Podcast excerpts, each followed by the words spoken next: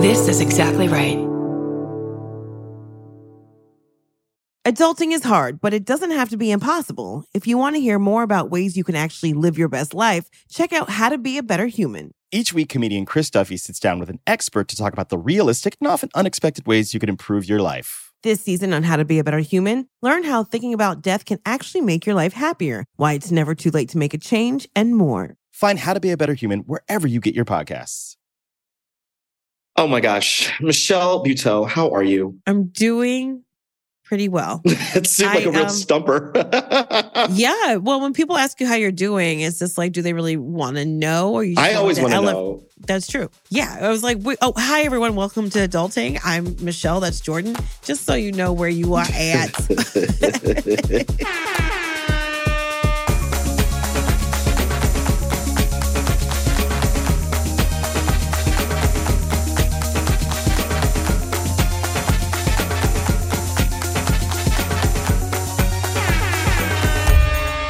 I did a photo shoot recently and it was very fun. But also, I'm realizing too, because everybody wants to like think of something different, unique. What haven't we seen? What can we do with you? What can we put you in? And I always have to sit with myself and let people know because I am here, I am already the different thing. yeah, you're the difference maker again. Yes, I am going to be starring in my own show Mm-hmm. as a size 18 slash 20. Okay. And it's very body positive and sex positive. And so when people are just like, what can we do that's different? I'm like, I'm already the thing that's different. Mm. It's so fucking refreshing for my soul and spirit to be out here saying, this is what it is. This is how it looks. This is what it does. And it's getting greenlit. So that's very fucking nice. So how am I doing?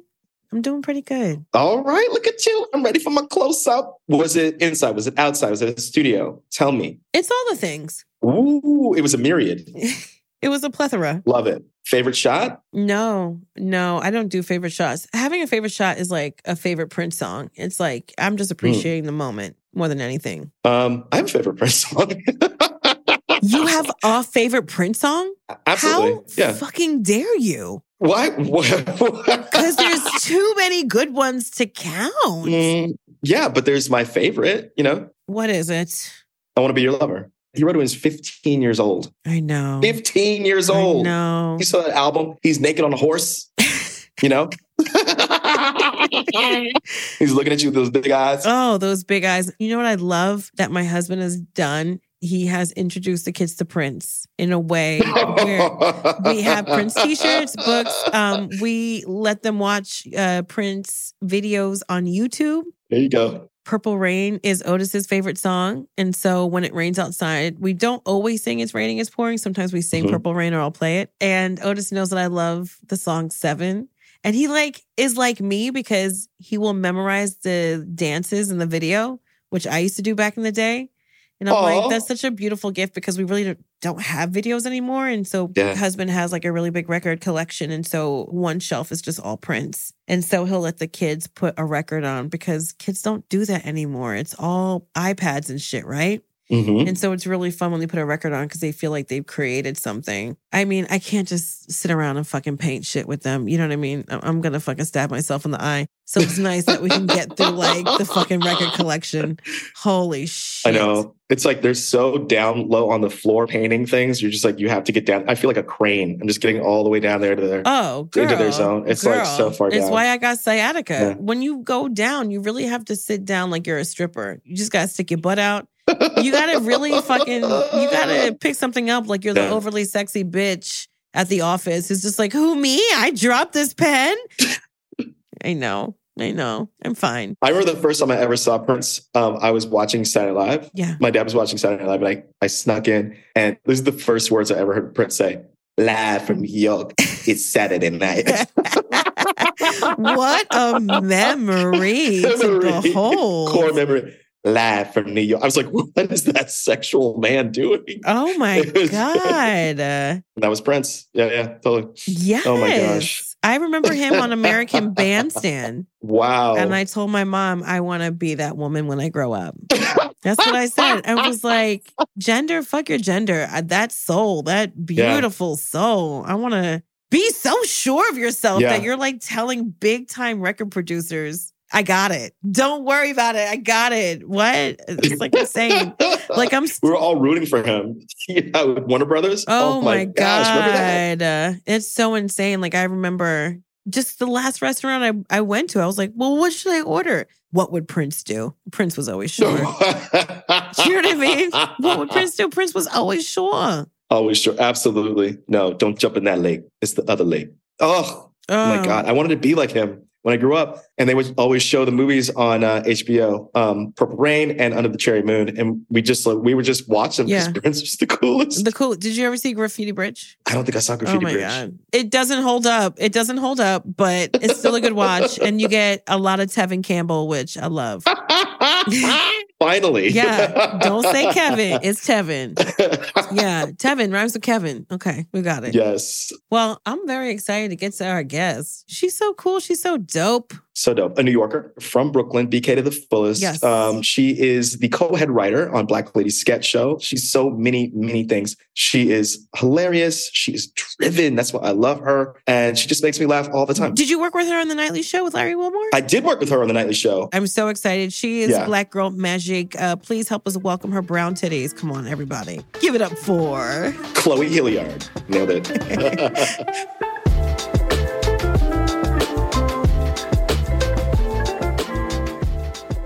Chloe, Hi, Boo. Yes. Hey, hey, how y'all doing? Good. I can't Good, remember the last good. time I've seen you. It's been so long. Remember we used to do shows in public together? I know. And then, like, every once in a while, we would give each other a ride home because we kind of lived in the same neighborhood. And then you moved. I did. and then I moved. Where did you move? I'm in LA. Oh my God. Mm-hmm. I followed your IG journey to LA. It was pretty crazy. I mean, like the move and everything like that. What that. happened? How does a was Brooklyn like her- girl go to LA? I don't know. I I, don't even know know. if it's legal, but go ahead. you know what? Honestly, I truly like I truly felt like a traitor for a really long time. And then I got here and I was like, what the fuck was I thinking? I should have been out of here. because Mhm. New York City is a very hard place. And I'm a native New Yorker, so I've only lived in New York my entire life. So I moved out of the city and away from my family at 40 years old. It was a midlife crisis. Um, it was a midlife crisis and and the pandemic was happening. And so I figured if I was gonna give it a shot, why not now? And so I moved here when everything was shut down. I ordered me a hazmat suit off of Amazon. Oh me and my, pug. God. Do they have plus size hazmat suits? They go up to like a four or five X. It's hot as fuck. So Okay. just wear like some biking shorts and a tank because it's a plastic suit basically. Got you. so I had the mask on, the shield on, everything, and I came out here. I moved out here. and some Jordans. So Rick Ross is set. yeah. Did you like check out neighborhoods? Like, what were you looking for in a LA place? Well, I, I did like so. I moved here in December 2020, and so I decided, uh, like in October, that I was gonna move. Mm. Thankfully, I was able to work. I worked pretty consistently during the pandemic. I know people was like it was hard for me. Like low key, the pandemic was amazing for me. Um, Good, good. but I was working on Larry Wilmore's late night series. It was like a short lived Peacock political late night show. Right. That room was remote. And so everybody in the room was like, you need to move to LA. You need to move to LA. And I was like, I don't know. I'll see. Cause I think when you're a New Yorker, especially as a stand up, you're like, I'll go when something brings me there. Like Yeah. I need to have like the red carpet rolled out, like Yes. the money bags, like, you Absolutely. know. Absolutely. Absolutely. Um, and and they were yeah, and they were like, no, no, they were like, no, you need to get here, you need to be here, and then everything will like be there for you. And so, uh, December I moved, but in October I came for a weekend. I stayed at my friend Zainab Johnson's house, a fellow comedian, Oh, Zainab's so funny. and I had like. She's the best. Um, I had like 16 apartments in a like spreadsheet that I came up with. And then I just like Whoa, spreadsheet. crossed them off You and are found a place. speaking Jordan's Oh, yeah. language. wow. Listen, Jordan and I are kindred spirits. We haven't really like broken down how much we're kindred, but whenever we see each other, we're like, I fucking see you. Like we really see. It's wild. Truly. I remember when I was like working on my stand up hour and I asked Jordan, I'm like, how can I like arrange these topics? And he sent me this fucking app where it was like a cloud and then there was like a line and this thing Yes. means that thing. I said, what? It feels like I'm in a panic room. Why are you making A brain tree. what's Like a brain tree. Yes. And I was like, how dare you? But I see how this can work between the two of y'all. It can work wonderfully. Yeah, and you- look what how it worked out for you. Look at you, co-head writer Yes. on the Black Lady Yeah. sketch show. Uh, Congratulations. I was just talking to Thank your you. your other co-head writer, Monique Moses. Yes. Very nice lady. Very nice lady. Look at you. Two co's from Go, just like me and Michelle Buteau. Um, I'll make it all rhyme. I am oh the white hair from Alice in happening? Wonderland. What is okay. happening? Dad, get it together. I just no, I'm really excited because this season of Black Lady Sketch Show, I saw you you just sent this video out of Black Church and you're dunking. Something is going on. What black nonsense is happening in that video? It was a baby baptism dunkathon sponsored by Dunkin' Donuts. Oh my God. If Ben Affleck would have showed up, I mean, that is so crazy. Yes, he was there. Was that you? That was me. Yes, that was me in the mullet. So I was able to dust off my basketball skills, and you know, I came in. They needed somebody, and I was like, I think I could do this role, and so I was able to do it, and it was fun. I had a lot of fun, and also I'm so grateful that I'm in shape because you know people don't know how TV works, so I was doing that for like eight Hours. hours straight, Yeah, just hours. like dunking repeatedly. Yeah. Amazing. I have a question. I'm trying to figure out how to like properly word it because there's like a lot of thoughts in my head. So, was there ever a time where you're like, when is this going to happen? Do you feel like you've gotten over the mountain of just like, oh, I can see what it is?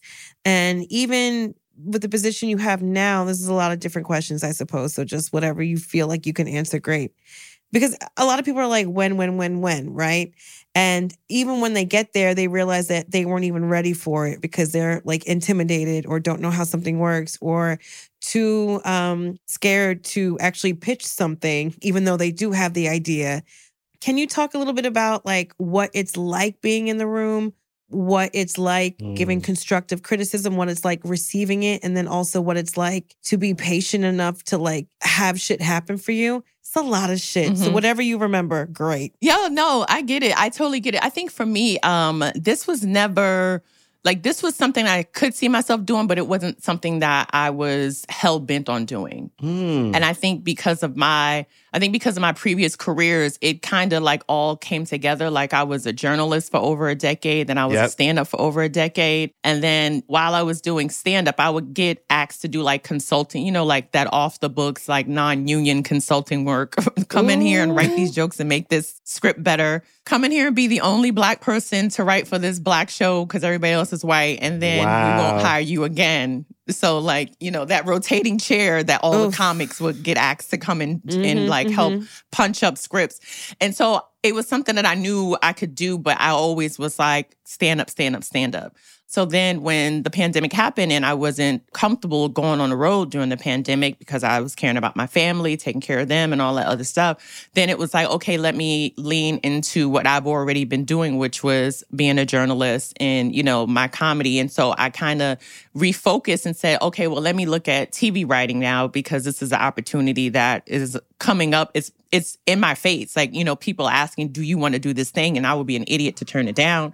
Right. And then when I got here, especially when I got to Black Lady, um, I joined in season three as a writer producer. And when I got hired as like an official producer, I was like, I've been doing this shit my whole life. I've been Yeah. doing this Yeah. in every part of my job. I was I did this when I was a journalist, when I was a managing editor. That's basically traffic keeping, making sure all the moving parts are moving, making sure Mhm. the deadlines are in, making sure the writers' contracts are right, making sure the copy's clean, like doing all that multitasking. And then as a comic, it's like knowing how to work in an environment that's not necessarily an environment. I tour the country extensively doing NACA, which is, you know, the National Association of College Acts or whatever it's called. But when I Yeah. go out and perform at a bunch of colleges, I was in middle America for a long time and in hostile environments and knowing Yes. how to like navigate those spaces.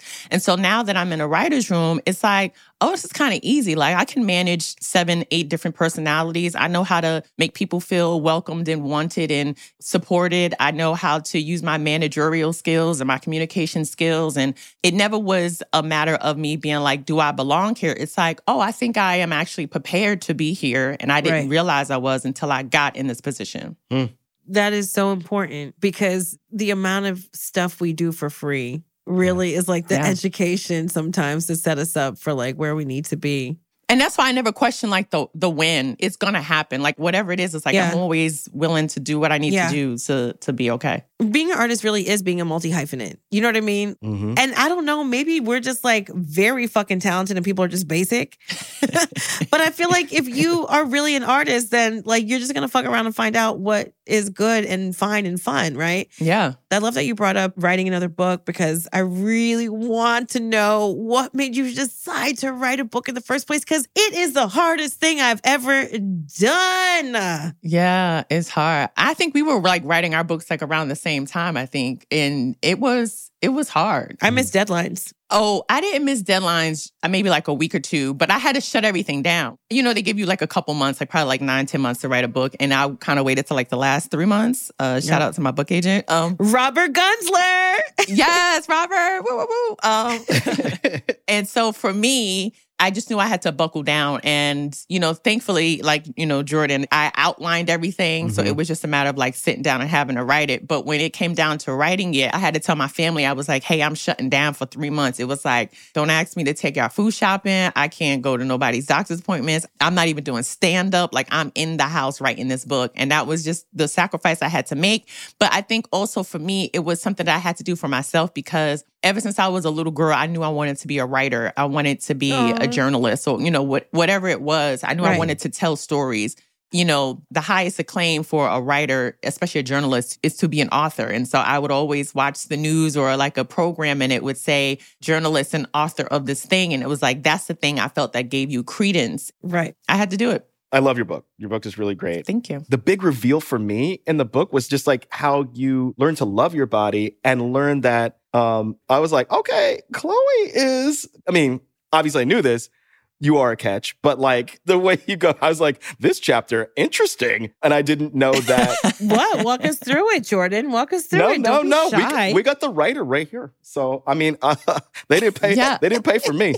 They're here to hear Chloe. Are you talking? Are you talking about the sex chapter? yes. Okay, first of all, please tell the audience what your book is about. And let's just get to this chapter right away that Jordan clearly can't even make eye contact. I can't. Are you guys It still here? Very interesting. um, yes, my book is entitled "Fuck Your Diet and Other Things My Thighs Have Told Me," and um, and that particular chapter for me was important because I think whenever we do have the conversation about body image, body weight, self esteem, there's always a woe is me thing. And the one thing interesting about me, regardless of all of my, you know, issues or hangups about my body, I still always got it in. Like sex was never a problem for me. Um, yes, sis. Tell it, sis. Come on. it's never a problem for me. Never a problem Love for me. to see it. I never found myself in a position being like, why can't I? Blah, blah, blah. Like that was never the case. For me, it was always about how do I feel and what was I using sex for? And I think a Mm. lot of times because I did have intimacy issues, I would use sex for more like a transaction thing than like a love intimacy thing. Mhm. And I think that's because at the time I had a very disconnected relationship with my body, like my physical body and my like emotional, spiritual body. So I would navigate the space kind of like a dude. Like it was just like, oh, I just want this fix. I need this. I'm gonna like do what I need to do for myself. And also being a comedian, being on the road a lot, it wasn't really an option of having long lasting intimate relationships or Mhm. partnerships because a lot of men didn't understand that I was gonna be gone nine months out of the year traveling. And so it was like, okay, well, this is what's working for me at this time. Mhm. And that chapter was important because I wanted other people to know that, like, you can still be a sexy bitch, you can still get it in, and you can still crave and desire and have your kinks and fetishes and do all those things and be unapologetic about it. Beautiful. Yes. That's exactly how I feel about my body. Um, but I want to say, he actually does because he talks about his thighs quite a bit. It's a journey. Yes. And he talks about his thighs so much that I was just like, what happened when you were a teenager? What? my thighs are so big that I consider myself an ally. yes. They're so juicy. But oh, the point is What in the drumstick emoji is no, going on? No, I just love I loved the journey. You kept wanting to meet certain beauty standards that were like pushed on you, Mhm. but it was like, hey, there's a whole bunch of people that like you the way you are, you know? Yeah. yeah. I was like, yo, that is that is some mature distillation, understanding something and getting a nugget and a breakthrough like that is huge. It doesn't come uh, sometimes in a lifetime Yeah. where people understand Mhm. that like you are more than enough, right? Yeah. You're thriving Yeah. already. And I love I love that about the book. It's like when people say Lizzo's so brave, she's also just being her. Do you know what I mean? Mm. Like, yeah. she's just living Yeah. and wearing what she wants to wear. So I believe the arts are so important in music and everything because it really affects culture. And also, the hardest, most awkward conversations I've had with my mom is because I saw a scene in this TV show or a scene in that film, or what does this lyric of music mean? So that's why it's so important to create and to share, especially in different bodies, shapes, shades, Mhm. sizes, because then it'll be in people's face in a way that they can like tolerate it, if that makes sense. Because Yeah. if I were to go on like any fucking panel talk show and be like, this is why my show is body positive and sex positive, it becomes like this debate. You know, it Mhm. becomes like this thing that isn't like fun or funny or light. Yeah. It's like this quiet protest, like a party of one at a table or something, and like a Macy's Cobalt blazer. I like details. Yeah. You know, when you put it in a scene or like a stand up routine or even a book, it just, I don't know, it just feels like it hits different. Yeah. That's why it's like so fucking important to do what we're doing and be paid. Truly. Oh yeah, for sure. You know, when you talk about like television influences, I mean, I was a TV kid. Like, I mean, now that I work in TV, it's like, yeah, this is meant to be because I watched a lot of television. I was a latchkey kid. You know, I would go to school by myself at like seven, eight, come home by myself, watch TV, and it was like Facts of Life in Diff'rent Strokes. Oof. And I Yes. remember on Facts of Life when Natalie was fat and they were talking about her weight, and I was like, oh, she's fat. I didn't even think she like it was an Yeah. episode. She was like, and I, she was like, "You don't know Yeah. what it's like to be like." And I was like, "You look like every other woman that I know." Like it, to me, it wasn't a big thing, but even the way that they had that conversation then, it's like that was in the '80s, '90s. Like, why are we still having that conversation? Like, we shouldn't even be having this conversation. I conversation. know. Like, just let people live. I'm like, let Jo do what she wants. She don't want to do her nails. That's fine. Yeah, She wants to wear a Yes. ponytail. Let her live. Blair's with her feathered fucking hair. Like, let them do. It's so funny. I just brought up Facts of Life the other day because my husband went to Peekskill for something. I'm like, did you see Mrs. Garrett? And he's like, what the fuck? I'm like, all right, you're not from here. Take the good, you take the bad, take them both, and there you have. Oh my God. I was waiting.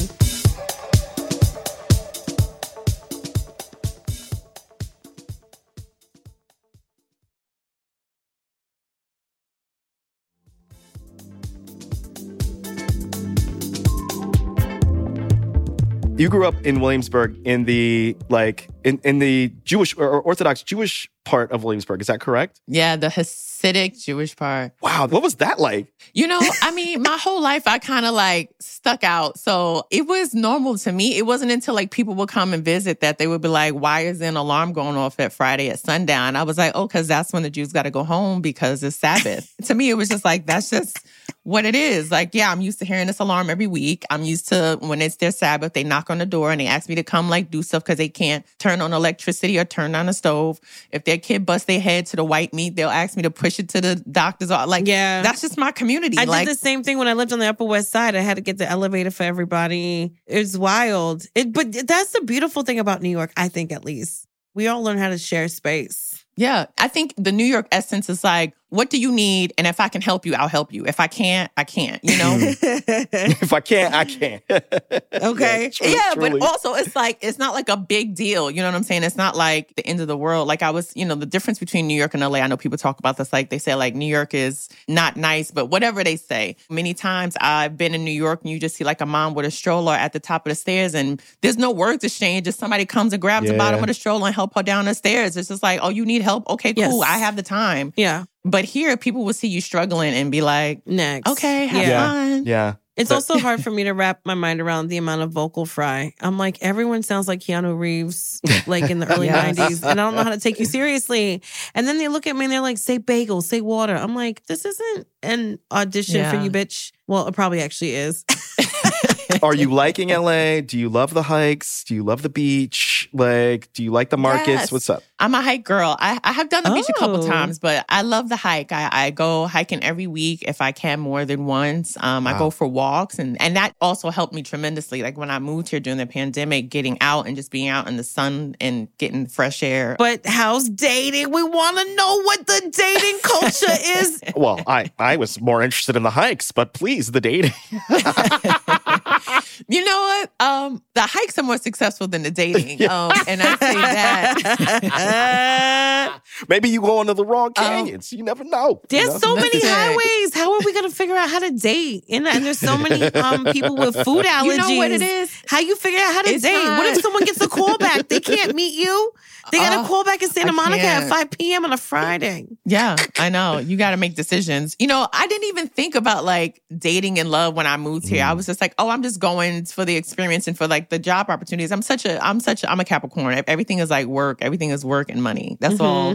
Get That's it. my main focus. Get it, get it. Oh my God. But um, but dating, I never really thought about dating because I think for me, my my philosophy on life is like whatever is for me is for me, and whenever something's supposed to come into my life, it will. And so I think when that person's supposed to come into my life, they will. And I also acknowledge that, you know, one of the things that I did before the book was I knew that I needed to go to therapy, and it mm. was like one of those things, like a conditional things, like I'll go to therapy when I either, you know, before I get married, like if I'm in a serious relationship, I'll get go to therapy so I don't like fuck up my mm. marriage, or I'll go to therapy before like something I feel big is gonna like elevate me to the next level of success or whatever, so that I can be mentally prepared. And so for me, the book was that thing. Right. And a part of the therapy over these last couple years was really like digging down to the why. Like, why did these things trigger me? Why, you know, like what happened in my life that made me the person that I am?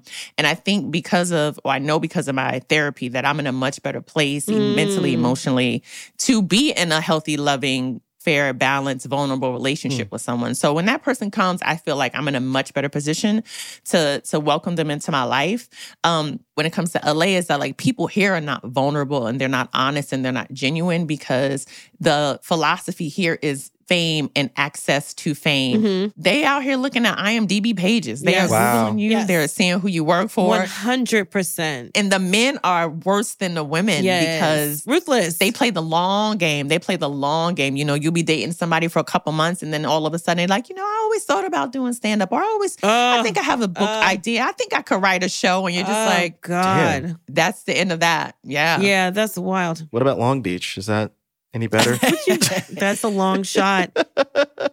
We're going to answer some questions from the audience, but one question that does come up quite a bit is um well taxes, but also therapy. Mhm. To take that first step to even find a therapist. People don't know how to do it. Mhm. They don't even know how to find someone in network. Right. So, when you were looking for a therapist, what were some of the qualities that you knew you wanted in your therapist? Um, I wanted a black person and preferably a woman. Mhm. That was very important to me. Um, and honestly, I got my therapist by happenstance. I was um, talking to a friend of a friend, like, and she mentioned that she had a great therapist, but she had moved on from her for whatever reason, nothing bad. And she was like, "You should give her a call," and I did, and I've been my therapist for the past like three years. So I Wow. kind of got amazing. lucky. You got lucky. Yeah, but I do think, you know, you can ask people, you know, people who are in therapy, you should ask them what are their experiences like. And everybody has a different approach. And so for me, I like someone who is patient, who lets me uncover and reveal things in my own time.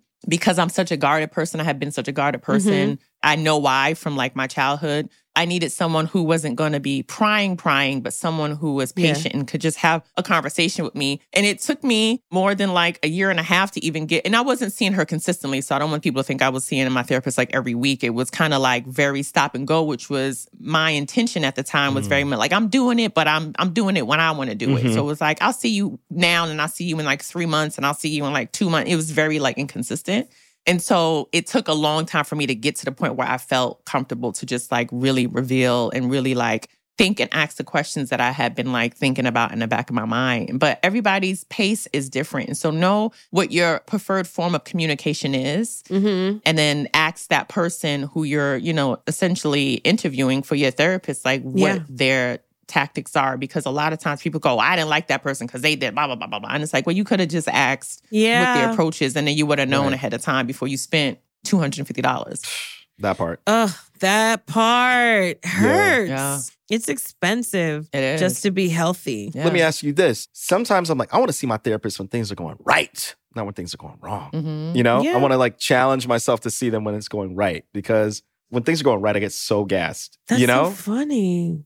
That's so funny to me because like it's never been right for me. There's always something for me. Mm. There's always something. always something you can find that you can point to that that's problematic. So the kind of balance counterbalance where it's like, okay, well, this is going right, but there's a leak in the faucet downstairs and I haven't fixed it yet.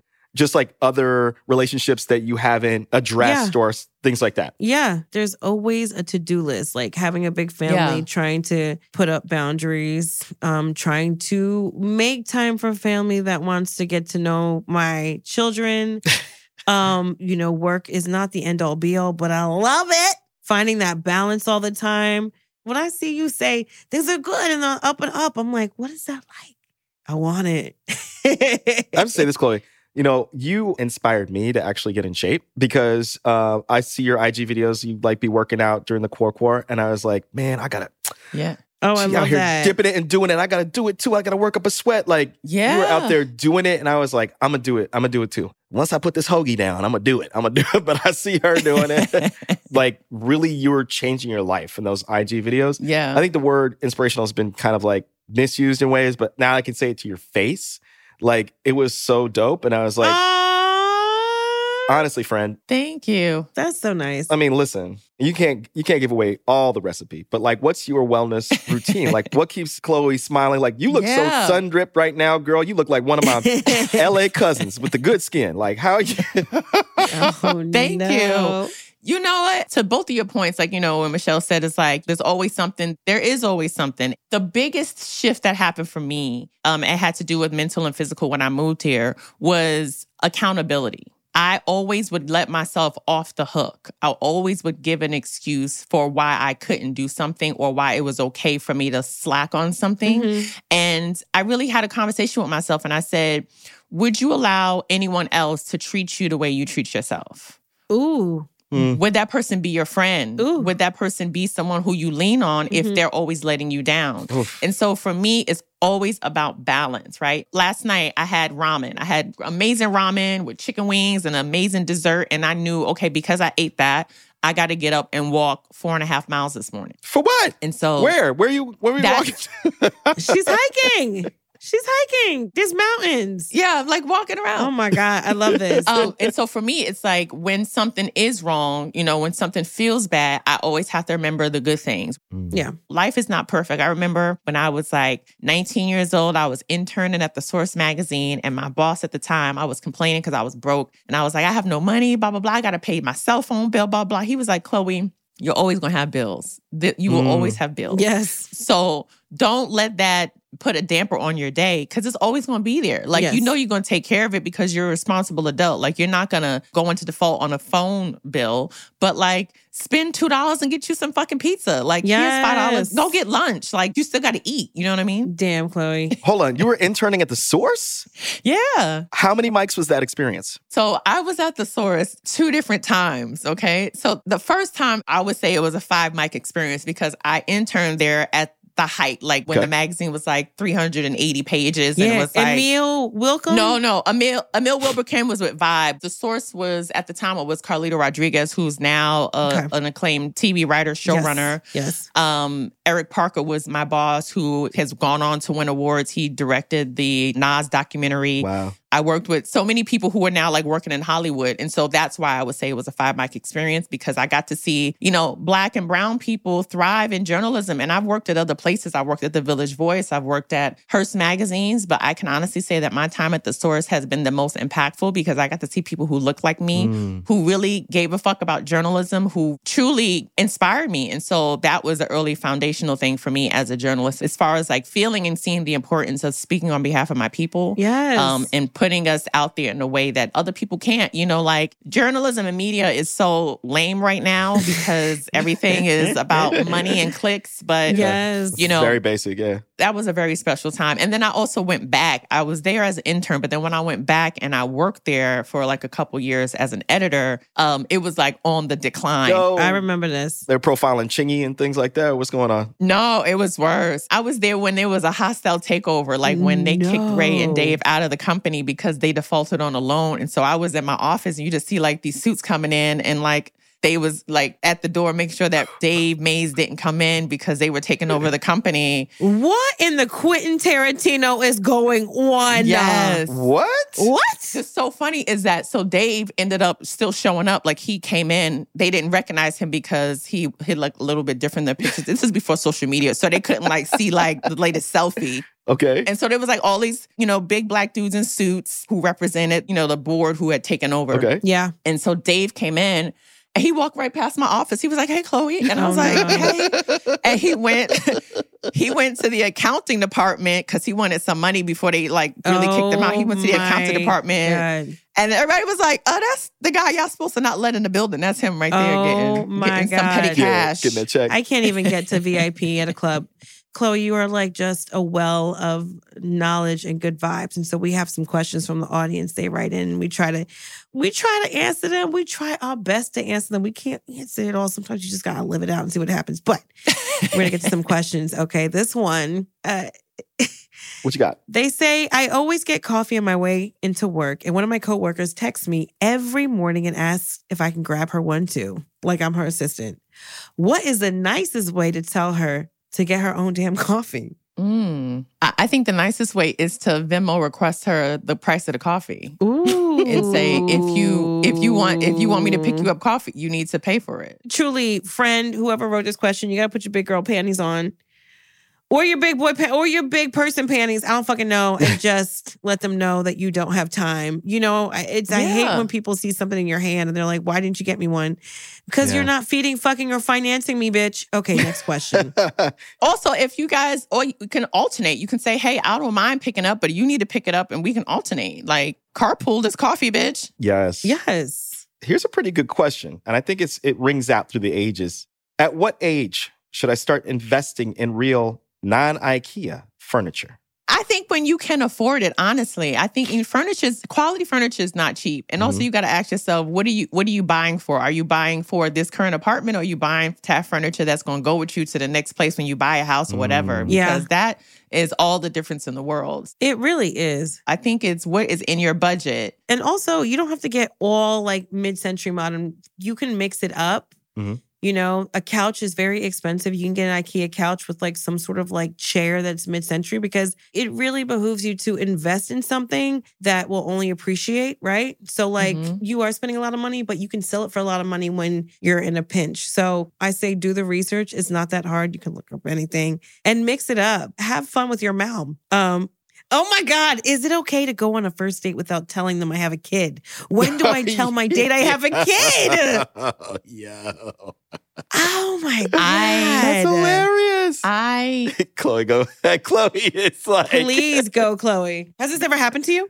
Um, I mean, men lie about kids all the time. So yes, I mean, I like for for like two, like I'm not exaggerating. For like a year straight, it's worse. Every single man I went out with was legit married, legit married. Wow. Like every man that I met for a year, like was- happily, not separated? Well, obviously not happily, Like- but like like every version of married, separated but still living together, married, still living together. Like, and I would ask them like the date, and I'm like, so wait, are you in a relationship? They would kind of be like, well, you know, I kind of, and I'm like, wait, are you married? And they were like, yeah, I'm married. So I feel like Did they have an open Ooh. relate open relationship or what was the what was the score? no, because don't matter. well, because you know, one, I that's not what I want to sign up for, and I think Right. this lends to like the kid thing. It's like you have to give people a choice, Mhm. and no one ever wants to feel like they're being like trapped in a corner. yes. And so I feel like before you go out on a first date, you should have like a real hearty phone conversation before you even go on a date. And at that point, in that hearty phone conversation, a good like 45 minutes, you should be like, hey, by the way, I also have a child. Hmm. Is that a problem? I mean, this is why people are doing their due diligence on the Instagram and other social medias because you got to do a deep dive to see who somebody really is. That is crazy. But wait a minute. Yes, let's answer the question like before you go. Yeah. Cause also, are you like, it, to me, it gives energy like you are embarrassed of your child. Yes. Because if you are a proud parent, that is a part of your identity is being a parent. Yeah. Yeah, for Yeah. sure. You can't be like, this kid's getting in the way. It's just cramping my styles. Dad's trying to get his uh, Yeah. his D wet. All right. So Ew. Like, by the way, I have a roommate who loves juice boxes. Yeah. no. okay. Okay. Final question here. Is it rude to bring booze to a party when I know they won't be serving it? Mm, Is this question for me? 'Cause- what do you think, Chloe? Are they okay with it? Like, if this is a sober home, then no, you shouldn't be bringing Mm, booze. right. If there's a real reason. But if you have their permission, like I had a friend who was vegetarian in our 20s. Whenever she had like a house party, I would always bring a bucket of fried chicken, not Kentucky, Kennedy fried chicken. With the bulletproof window. Let's go. Let's- What's up? yes, it was always extra crispy because I knew there was people there that would want some chicken, and she didn't mind that, you know. But it's always asking like permission to make sure you're not, you know, messing. Like you don't want to entice someone who's trying to be sober. Yeah. Yeah, I hear that. But also, it's like if you're not serving alcohol, stop having parties. There's also that part. this has been crazy fun. We like to ask all of our guests, what is the most adult thing you want to do for yourself this year that you haven't had time to do? And it really could be anything. There's no wrong answer. I want to take a sewing class. Oh, Yeah. That's I so love that cool. for you. Yeah, I want to take a sewing class. Like I've dabbled, you know, but I want to like really learn the sewing machine because I Mhm. feel like once I learn it, I can do anything I want to do. yes. I'm a creative person by nature. Like I just love like knitting, sewing, crocheting. Like I want to learn how to sew. So I'm gonna take a class. That's what I'm gonna do this year. I love that for you. That was one of the best answers we have heard in a while. It was. Ring of honor. Well, thank you so much for being on the show. Chloe, you're amazing. You are living your life like it's golden. I'm so happy for you. Thank you. You're dunking it. Look. Everything. Your life, your career, all that. Yes. And get her book, everybody. Shut up. Yes.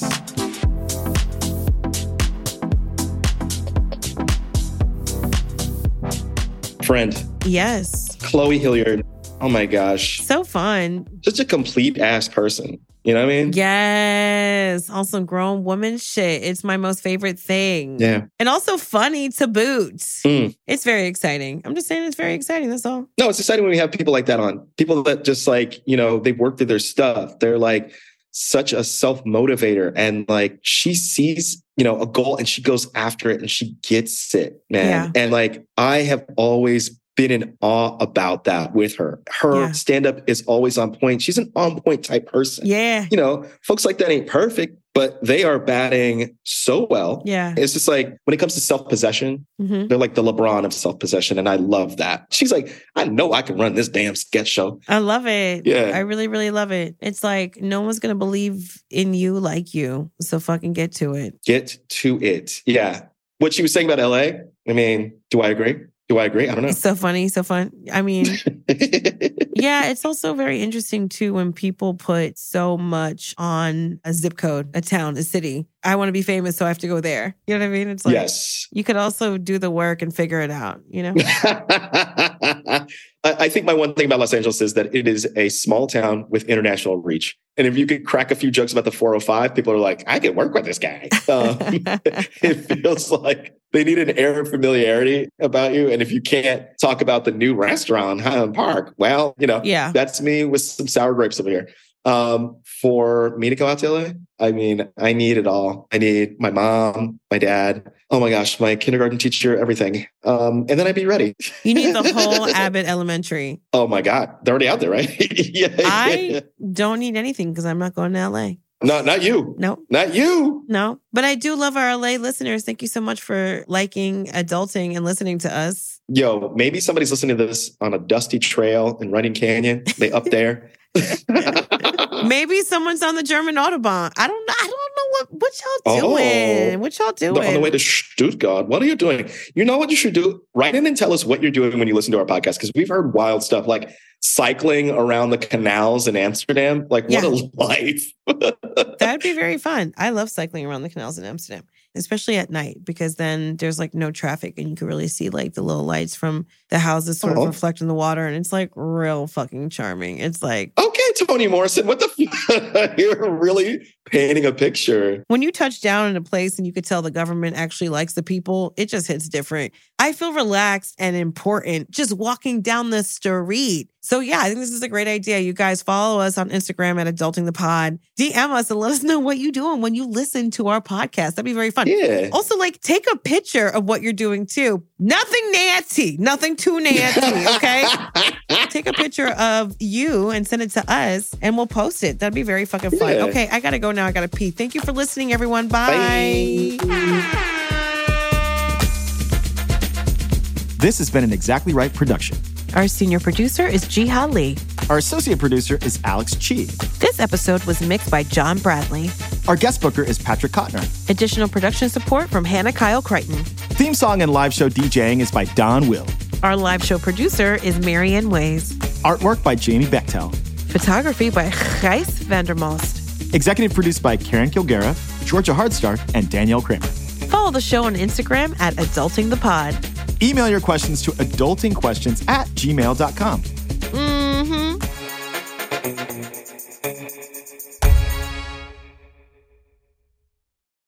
Follow Adulting with Michelle Buteau and Jordan Carlos on Apple Podcasts, Spotify, or wherever you like to listen so you don't miss an episode. If you like what you hear, rate and review the show and visit exactlyrightstore.com to purchase adulting merch.